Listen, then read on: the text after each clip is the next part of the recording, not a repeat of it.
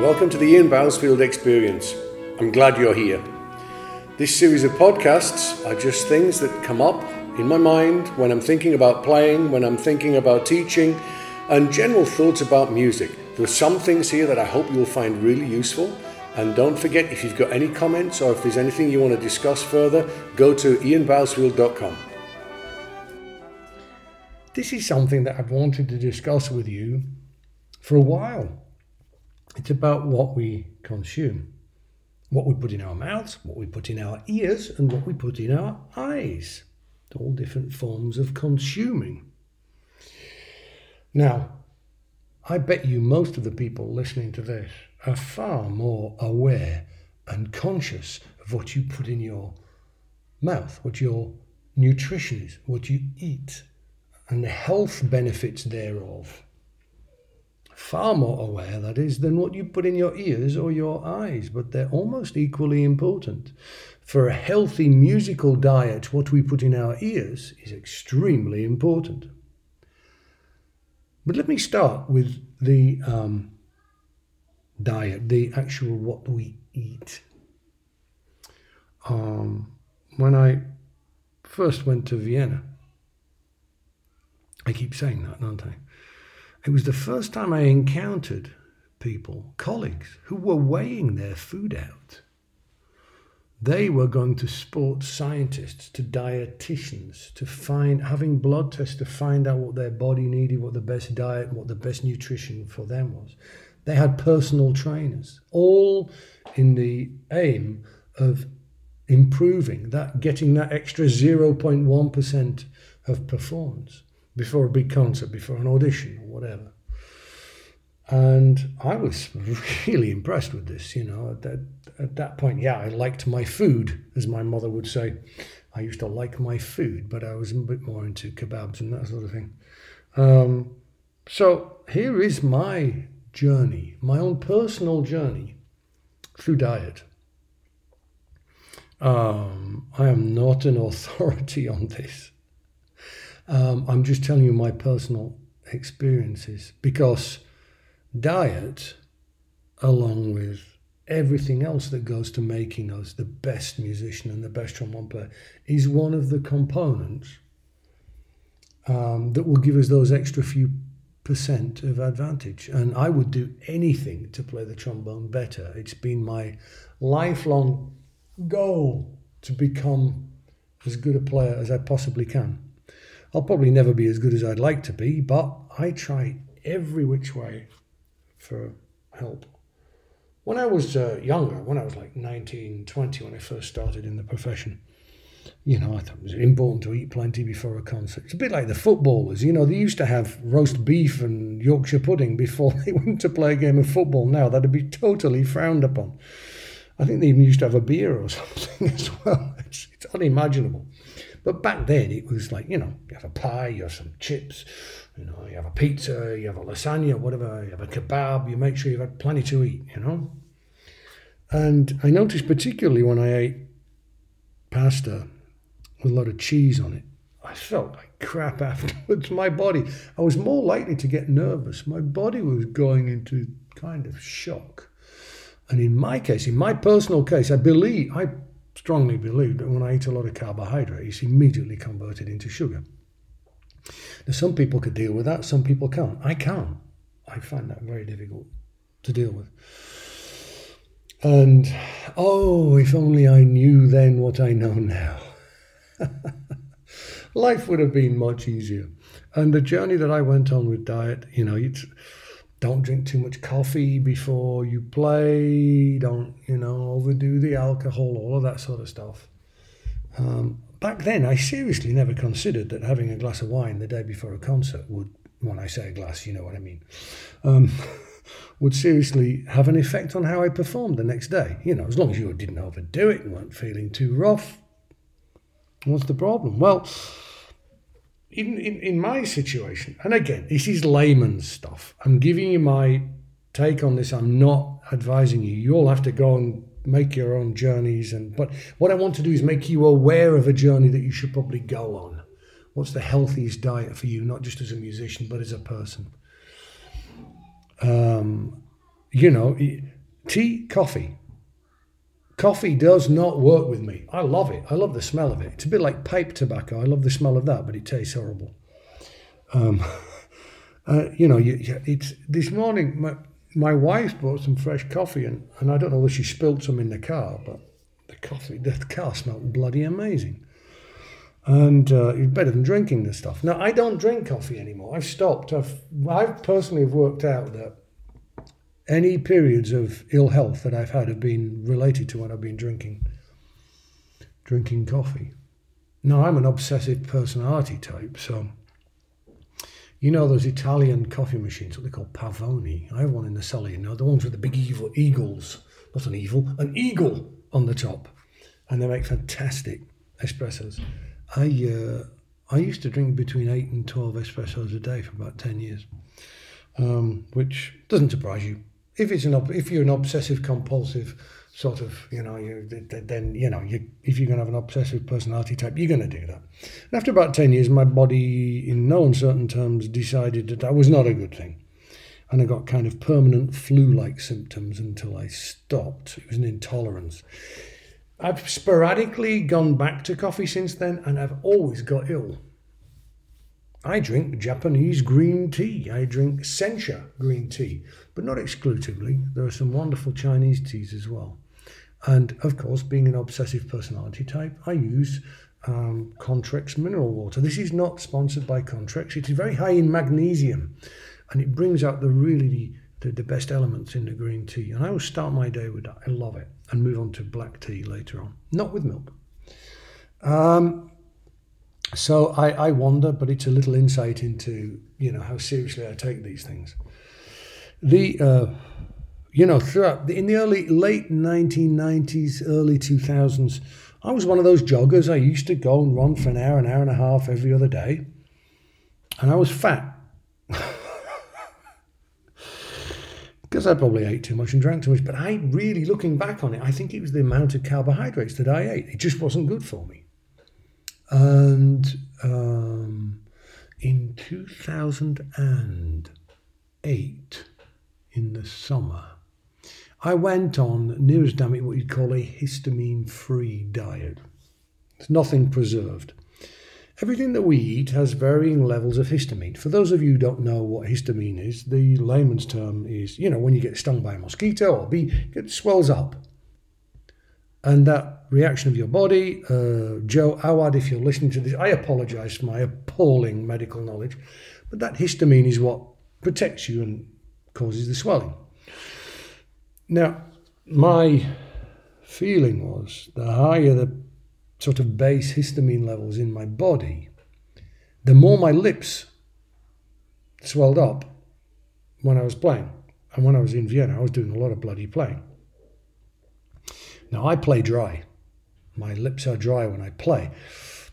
But we all kind of move a little bit, even if it's thousandth of an inch, 10,000 times a day The we is It's gently rubbing on your face. And I think the more you play, the more your lips swell up. That was my experience anyway. And it was a source of great consternation for me. You know, what used to wake up in the morning, oh no, how swollen are my lips after the Götterdämmerung that we played last night or whatever. And so I went on this diet which was histamine free. Now, everything. The worst offenders for histamine, it's spirits, whiskey, gin, brandy. Get rid of them. Don't do it.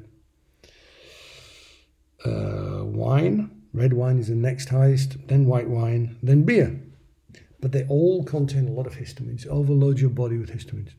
Cheese, preserved meats, spinach, tomatoes, preserved fish. The only nut that doesn't have a lot of histamine is the almond, as far as I'm aware. And so nothing out of a tin, everything fresh. So, you know, I ate basically what I ate when I was a kid, what used to call meat and two veg. A bit of roasted, fried cooked meat or fish, and uh, vegetables, fresh vegetables. Pretty good for you. That's that was Ian Bousfield version 2008, and I lost a heck of a lot of weight. No tea, no coffee, no alcohol, no dairy produce, all of that sort of stuff. And I lost a heck of a lot of weight. And I was waking up at five o'clock in the morning, raring to go. So much energy. It was incredible. Did a lot of work. I was very, very uh, happy, very optimistic. Um, and then, you know, I actually did it in the run up to the series of rota concertos that I played with the Vienna Philharmonic and Riccardo Muti. So I did that for three or four months and shed the weight. I mean, I really, and you know, felt great. And um, the last, the last rota concerto I did was on a Sunday morning season concert, and uh, I finished at 12 o'clock and I opened a bottle of uh, Chablis at 2 o'clock. And that was the end of my diet. Actually, that's not true. That wasn't the end of my diet. I then looked after myself pretty well. Um, and drunk, how would one describe it? Socially. um, and tried to follow the diet as much as I could. Over the years, it kind of slipped, etc., etc. Um, another diet that I have tried for the last couple of years has been um, the carbohydrate free diet, which has had a similar sort of thing. Now, what I've come to realize is all of these diets, in my case, have been about reducing the inflammation in my body. So it's about my body not struggling to cope with what I'm putting in it. I've done all the tests. I don't really have any allergies, fortunately. Um, and so I did the, the carbohydrate free. And where I am right now is I'm part time vegan. I'm a vegan Monday to Friday at the moment because we're all in lockdown, you know, so I am not touring around at the moment. I live vegan Monday to Friday. Then at the weekend, I do what the heck I want. And I so I live alcohol free vegan, drinking green tea Monday to Friday. And then um, at the weekend, I. Uh, eat steaks.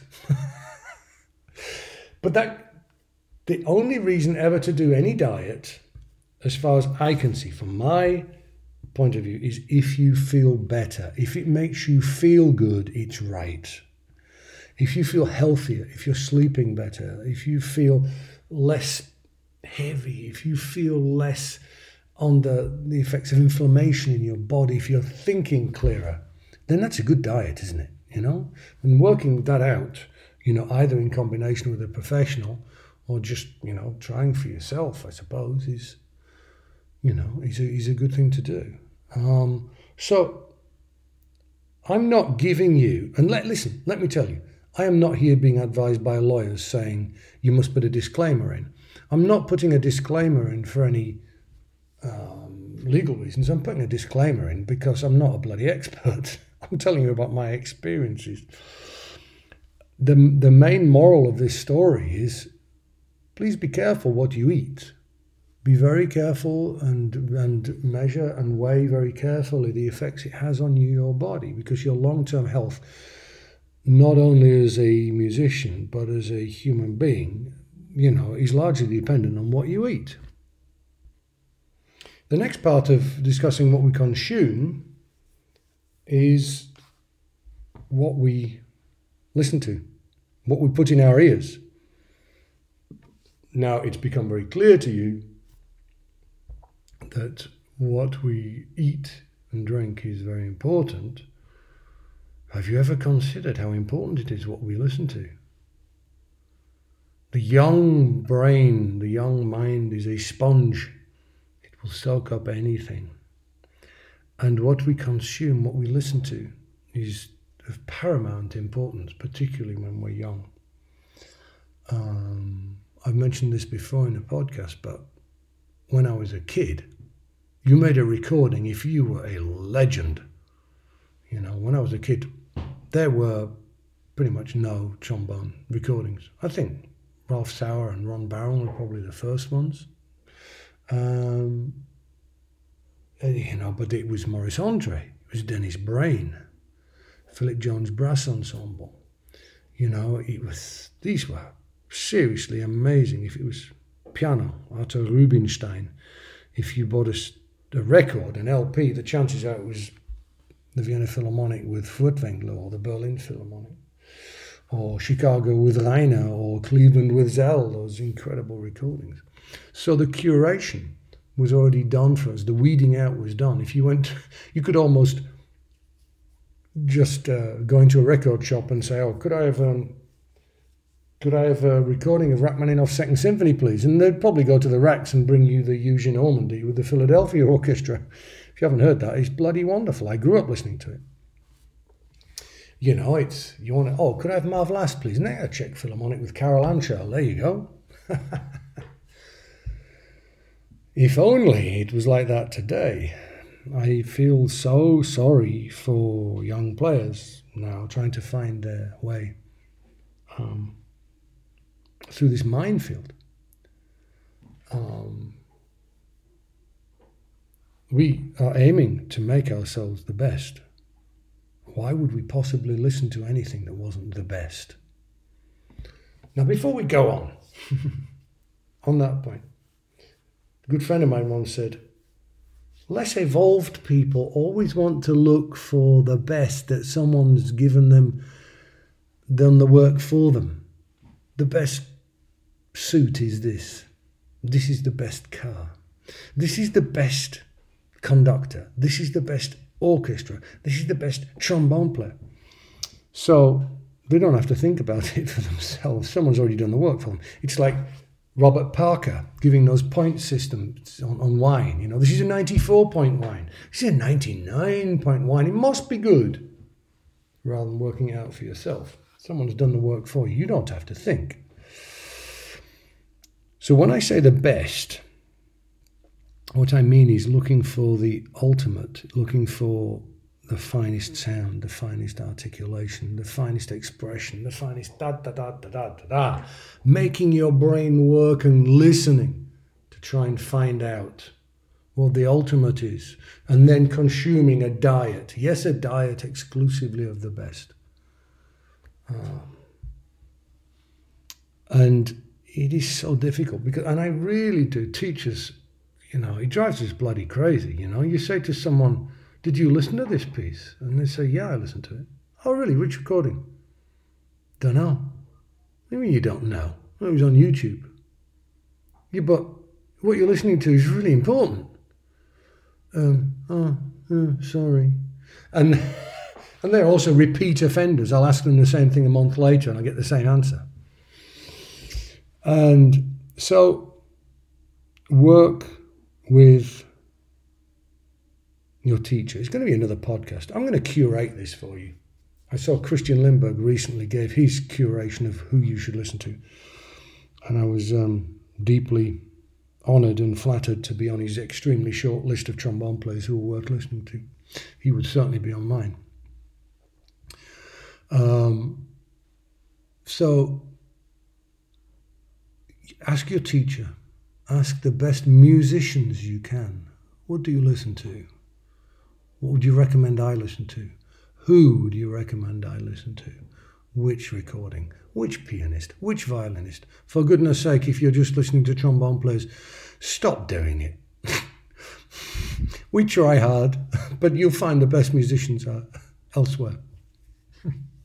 I said in a previous podcast, you know, that there were no great brass players, great musicians. They great brass players, fantastic brass players. No great musicians playing a brass instrument and and and I meant that on a Pavarotti, Perlman, Barenboim, you know, Lang Lang sort of level that we don't Maria Callas, we don't reach those, and have never really reached those heights. And someone wrote and asked a question about why did I think that was the case, and I guess that's some work that I need to do to try and argue that case so that people are not totally insulted. But I kind of come to the conclusion if I don't think I'm a great musician.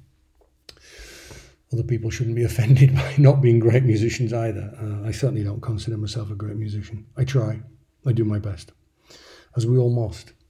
So go to the best musicians you know and ask them what they listen to, ask them what they think you should listen to. I've had students over the years who've come and said, Oh, I listened to this. Hey, what do you think? What do you think? You know, it's good. It's good. Yeah, it's good. And I say, yeah, it's good. Yeah, yeah It's okay, yeah, it's good, good. And you look at me, oh, no, it's good. Yeah, it's good, yep. Is that the best? Well, I don't know, you know. Is that, you know, you listen to a French piece there. Why are you listening to a nameless trombone player on, YouTube? Have you listened to Michel Becquet do it? No? Well, why don't you start there? and it's the same with listening to Mahler symphonies, you know? Have you been through the Bernstein recordings, the Solti recordings, you know, and the Abbado recordings? Listen to them. They're the finest. Make your own decisions. How we, and here's a massive podcast that's coming up. It, it drives me crazy that, you know, the voice. The voice is the window to the fantasy. As a teacher, we can see what's going on in your little brains up there when you sing. I don't accept students saying I can't sing. Sorry, you sing.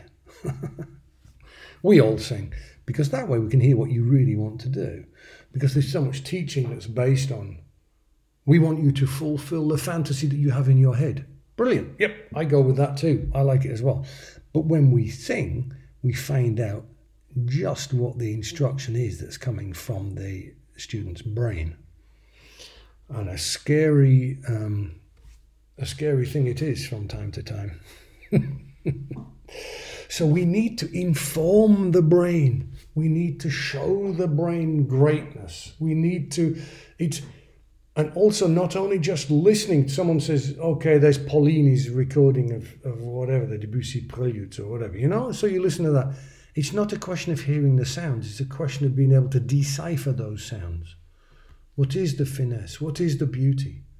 Once you know, once I know, once we know what um, greatness is, we'll do it. Um, so please be very, very, very careful what you eat and what you listen to. I'm going to do another podcast, as I say, with the curation of that. And now, number three, as to what we consume, what we put into our eyes, what we look at. Our well being as human beings, as musicians, as performers, depends very much on our emotional state. And I know that many of you out here will have experienced the disturbance of going on to Facebook and pressing the video button at the bottom, which I do. Those stupid videos are wonderful. And I do it like just like you do. I do the same thing. I watch it, but every now and then there's a video on there that I think, I really wish I hadn't seen that. Some form of aggression or violence. And you think, what a way to start your day, or what a way for me to, to before I go to bed at night, you know? It's like, what on earth is that? And so this is a bit more of a sort of like collegial or a fatherly word of advice. Um, there's obviously a massive elephant in the room here that I'm not going to mention the word, but be very careful what you put in your eyes, the emotional distress that it can create can um, render all of that wonderful practice that you do and all of the wonderful work that you do on your diet and what you listen to, it can render all of that useless. Now, I'm not saying that you should only ever watch the Waltons. as as um, uh, George Bush Jr. once said, possibly one of the only things I agreed with what he said. Um, he said, The world would be a better place if we spent more time watching the Waltons than the Simpsons. I love the Simpsons, but he had a point. I used to love the Waltons as well when I was a kid. Um, but please um, be aware that I would put equal importance on all three of those things that we consume. Sounds like I'm preaching, doesn't it? Sounds like I'm lecturing. Um, you know, guys, girls, friends, colleagues, I'm human too. Um, I'm speaking to you very much here from personal experience. I'm not lecturing you. I'm telling you of my experiences, and hopefully that will help you in some way. Hmm. Was that a bit of a heavy podcast? Well, I think you probably tell that those three things are something that's very close uh, to my mind and an integral part of my teaching, and also an integral part of the way that I prepare myself as a musician.